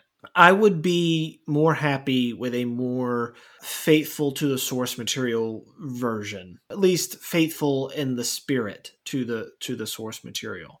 Really culminating with Magneto versus Apocalypse and a epic showdown because Magneto is one of the greatest comic book characters ever written and if you don't believe me read this gra- read this arc it's absolutely in- incredible and uh, apocalypse is one of my, my favorite x-men villains uh, x-men comics in fact might be one of my favorite comic book runs i just really love those characters Sure. Okay, onward. I, I think this one is very doable with the way the DCEU is currently set up, but I would like to see Justice League Doom. There was an animated movie based off of this one recently. This is this is set up perfectly the way that uh, Snyder's Justice League ends. Batman is so paranoid that he keeps files on how to uh, to kill any of the members of the Justice League, similar to the way he wants to kill Superman. Uh, so he keeps files on them, and, including himself, and the Legion of Doom get access to those files and set up almost every character to, to die in the beginning. Uh, they don't actually because Batman also has a contingency plan, but it's it's a fascinating story. It's it's it- it's glimpses of what I see in Batman versus Superman, and it's glimpses of what I see in just. We already know that Bruce Wayne is building a profile. I'm sure he has contingency plans since he had a contingency plan on how to kill Superman. If you haven't, check out the animated movie. Yeah, I'll I'll echo what you're saying. I I've seen the animated version. It's actually it's really good. Again, again it's I'm not always the biggest fan of the animated stuff, but this is one of them that if you're a fan of the characters, I highly recommend it. It's it's really really good, and I would I would be a fan of seeing a live action adaptation of it. All right, one more from you, or one one from you. I got two more. I have two more as well. Next one I have is Batman Arkham Asylum. Okay, uh, the comic book or the video game? the video game. This was kind of like my dream project for seeing the Batfleck tackle, where all these villains that he's over the years locked up, that he's having to face them all in a kind of talked about it earlier, Dredd or the raid type scenario where he's having to rely on his detective skills and his hand to hand combat to really survive the onslaught of all these villains coming after him, while also being a very good character video game. That's probably my favorite video game ever is Batman Arkham Asylum. So I I would really really love to see this be adapted on the big screen. I don't know if we'll ever get it, but you know, I would I would love to see something similar. Yeah, I'm gonna I'm gonna piggyback off of that because I also had that listed. I this is not my favorite video game ever, but this is my favorite video game series ever, and I would go with the miniseries route because there's so much to unpack in these stories. And the villain, you, you do see Batman facing a lot of these villains, but it's it's not teaming up together. It's not like Joker, Penguin, Riddler, and all them got together in a room and was like, let's form the Legion of Doom. Uh, it's Joker has taken over. The first one's Joker has taken over Arkham Asylum, but not like Penguin is part of the master plan. But Batman also needs to stop him. I would go the miniseries route though because there's too much to unpack. So I would do like you know a miniseries arc on Asylum, and then the next year or two release like a like a five part. Let's say a five part for each for each video game: Arkham Asylum, Arkham City, Arkham Knight. Heck, even give me one for Arkham Origins. I could get behind that. Awesome. Uh, and one more. Um, I'm gonna go with Silver Surfer Judgment Day. Okay. This Um, is new to me. Yes. So Silver Surfer is a character that we've only seen in live action one time on the big screen, and that was with Fantastic Four Rise of the Silver Surfer. Not a good movie. I would really prefer to see Silver Surfer be taken under the wing of like a Kevin Feige and given a proper treatment to the big screen. And, and Judgment Day is one of the better adaptations from um, Stan Lee himself. And Sure. it is a incredibly beautiful graphic novel and the character of silver surfer is someone who is haunted and i i really like characters that are broken and i just i it's, it's a great graphic novel. I don't want to spoil it for anybody who has not read it yet um, but it, is- it is one of my favorite adaptations and I, I highly recommend you guys check it out and you too aaron. It's it's it's a- outstanding I don't I don't have much history with Fantastic Four, so maybe that would be a good in. Yeah. Uh, I got one more, and I saved this one for last because I think it's probably already in the works. But I would like to see Marvel Secret Invasion. It's where the the Skrulls invade a lot of the Marvel characters that we know and love, and so there's kind of a, your reveals of certain characters that we've already that we've known for a long time that are actually Skrulls, not the characters that we've known. Uh, it's pretty obvious they're setting that up with the ending, the post credit scene of Spider-Man: Far From Home, as well as just the introduction of the Skrulls. Uh, and it's really interesting seeing the Skrulls as good guys, though, because Skrulls are typically not good guys, which makes me wonder also are the Skrulls going to turn into the villains uh, at some point? Captain Marvel set them up to be an almost extinct species, and we should feel sympathy and empathy for them. And maybe that was just a, a certain point, or maybe it was a tactic them. I, I do think this is going to be the next probably big Avengers movie. My speculation. It's just it seems where they're going. i'd agree I think it's where they're going. So that's why I kind of made it as last. Uh, I don't think. I mean, maybe Justice League Doom is where they're going, but I I don't think they're working towards any of those other storylines. No, I th- I think you're right. Most of these storylines probably won't. i know they'll probably somewhere down the road do X Men Apocalypse. Marvel will. Um, I will be surprised yeah. if they don't do Silver Surfer, Surfer soon. yeah, he's a great character, man. I I love that character. And um, who's the director of Vice? Adam McKay. Yeah, he has hinted at wanting to do Silver Surfer. So you know, who knows? He just signed on to do a movie about the handling of the coronavirus pandemic, which is like it's not even over, man. Yeah, it's not over yet, man. Give us a break from that. I don't want to say anything about that. Right? yet. It's like when they released 13 Hours. Yeah. On what what you were saying on Secret Wars, Marvel has brilliantly played out their in, their their cinematic universe. They have such a consistent track record where whether it's good to great, they have such a track record. And I trust them with what they're going to do in the future. I trust Kevin Feige and I think you're right. Secret Wars is going to be probably the next direction and even on top of that, they're going to play around with some of the Skrulls probably being good guys and some of them being bad guys Yep. and that's going to add to, to some confusion which adds layers to the story and it's i think again marvel geniuses when it comes to planning out stuff so i can't wait for that we'll we'll see what happens All right. Well, uh, we got one more part before we wrap up, and that is going to be the spin-off. So, Ben, what is the one thing in pop culture you want to tell everybody to watch or to avoid? I, I am a positive guy, so I'll tell you to watch uh, something that I have waited way too long to watch. I've recently, this past October, on my Instagram, I went back and I, in October, I did this whole series where I'd had people write into me and say, Hey, which horror film do you want me to write a blurb on? Because I used to love horror films, but I fell out of love with them. Well, this past October, I fell back in love with them. And one of the reasons I fell back in love with them is because of Doctor Sleep, which was my fifth favorite film of last year Yeah, man. the same guy directed a series on Netflix called Haunting on Hill House. Mhm. I am so late to that party, and I am so sad that I am. It is an incredible series. It's very in depth, it's very haunting, it's scary, but it's also very emotional, and it comes from a very human place. And I think that that's what makes horror great is when it comes from a very human place and something like uh, Haunting on Hill House, the ending, where the first episode had my skin crawling the way that it ended, the last episode had me in just, I, I was in tears watching it. It's so beautiful. I'm blanking on the director's name. Mike Flanagan. Uh, Mike Flanagan. Yes, that guy is awesome. Hand him all the horror stuff because he knows horror, and again, he comes from a character, a place of character, and I think that's what makes it strong. Yeah, man. Uh, I put it on my Netflix queue initially, and then I took it off at some point because I'm just not a big horror fan. But because of your recommendation, I did put it on. I've you tweet about it. I put it back on. I will watch it eventually, and I'm a big fan of Doctor Sleep too. I think it was my like seventh or eighth favorite movie of last year. So, great. Um, yeah, I'm there. Uh, I am a positive guy, but I'm going to tell you to stay the crap away from a movie. um, it's called The Aristocrats. It's a documentary. I've been watching a lot of documentaries. I was really struggling with something to find for the spinoff actually because I've been watching a lot of TV, and because next week is the TV catch up, I'm just going to save it all for there. I've got some stuff to unload on you guys next episode, but uh, it's a, it's a it's an hour and a half documentary. The documentary subject is 100 superstar comedians tell the very the same very very dirty filthy joke one shared privately by comics since vaudeville. Came out in 2005. It's kind of led by Penn and Teller this has some of the biggest names in con- comedy ever, especially you know talking 2005. So George Carlin, Don Rickles, Chris Rock, Jason Alexander, H- Hank Azaria, Lewis Black, Drew Carey, Mark Cohen, Carrot Top, Billy Connolly, Andy Dick, Susie Essman, Carrie Fisher, even Todd Glass, Judy Gold, Whoopi Goldberg, Gilbert Gottfried. There's so many. Eric Idle of Monty Python.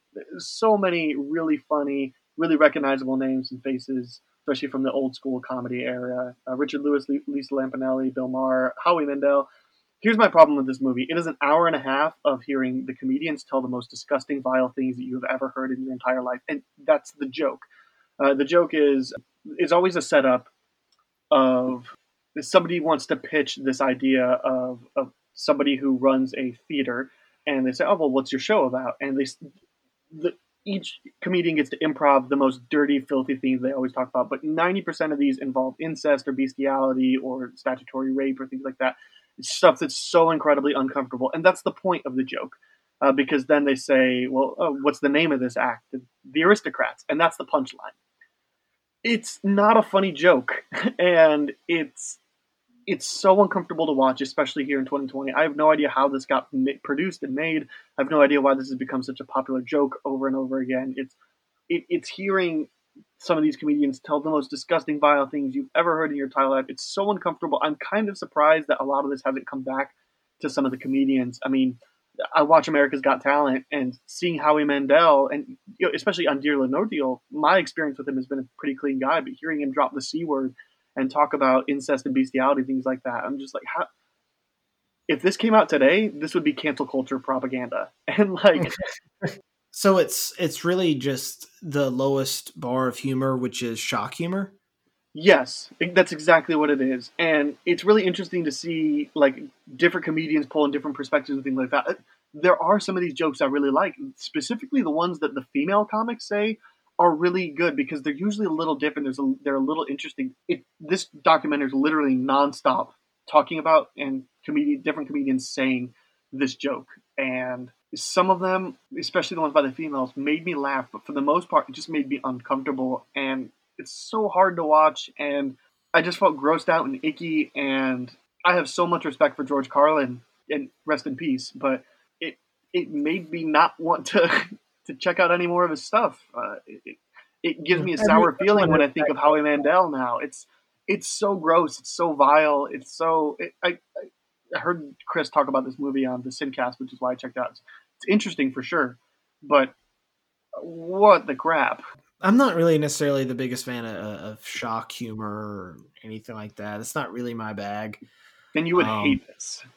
Yeah, it's not that like obviously sometimes shock humor definitely has its place, but I, I'm I'm not necessarily the biggest fan of the way because I think you don't really have to be creative to do shock humor. Yeah, I don't know. Oh, this a lot of the stuff is just it's hard to watch. Yeah. I really wanted to shut it off three minutes in, and if I could go back, I would have. Well, I will not watch it. Thank yeah, you. please, please well, on that note, that's a wrap. A quick reminder: the SivPop Writers Room is part of the Studio DNA network. You can check out other great shows at Studio StudioDNA.media or searching Studio DNA in your podcast feed. If you're interested in writing for SivPop.com, or if you want to get in contact with us, maybe send us a few questions to explore during the B plot, then email us at writersroom at SivPop.com, or get in contact with me on Twitter, or even Ben on Twitter if you want to write for SivPop. Uh, if you want to support the show, help out with some costs we pay for out of pocket, such as fees, equipment, and rentals, you can Venmo me at Schweitcastle or email me for my PayPal address. But last thing we do, Ben, where can people find you? Where can people continue this conversation? You can find me at Ben Davis Movie Podcast on Instagram, um, on Twitter, which I, am not as active. You can find me at John underscore Benjamin underscore. You can also uh, listen to my podcast at uh, Ben Davis Movie Podcast, where I'm available to listen to on any platform that is available you know, it's been a really good good time. But you know, I love talking comics books with comic books with you, and I love talking comic books with you because I think sometimes we disagree, and it makes for lively conversation. So absolutely. Next month we're talking about the Kingsman, since that was when the King's Man is supposed to come out. I don't think that's been pushed back yet. It probably will be if it hasn't already. But you know, we'll still be talking about Kingsman one and two next week. Uh, but until then, it's back to the writers.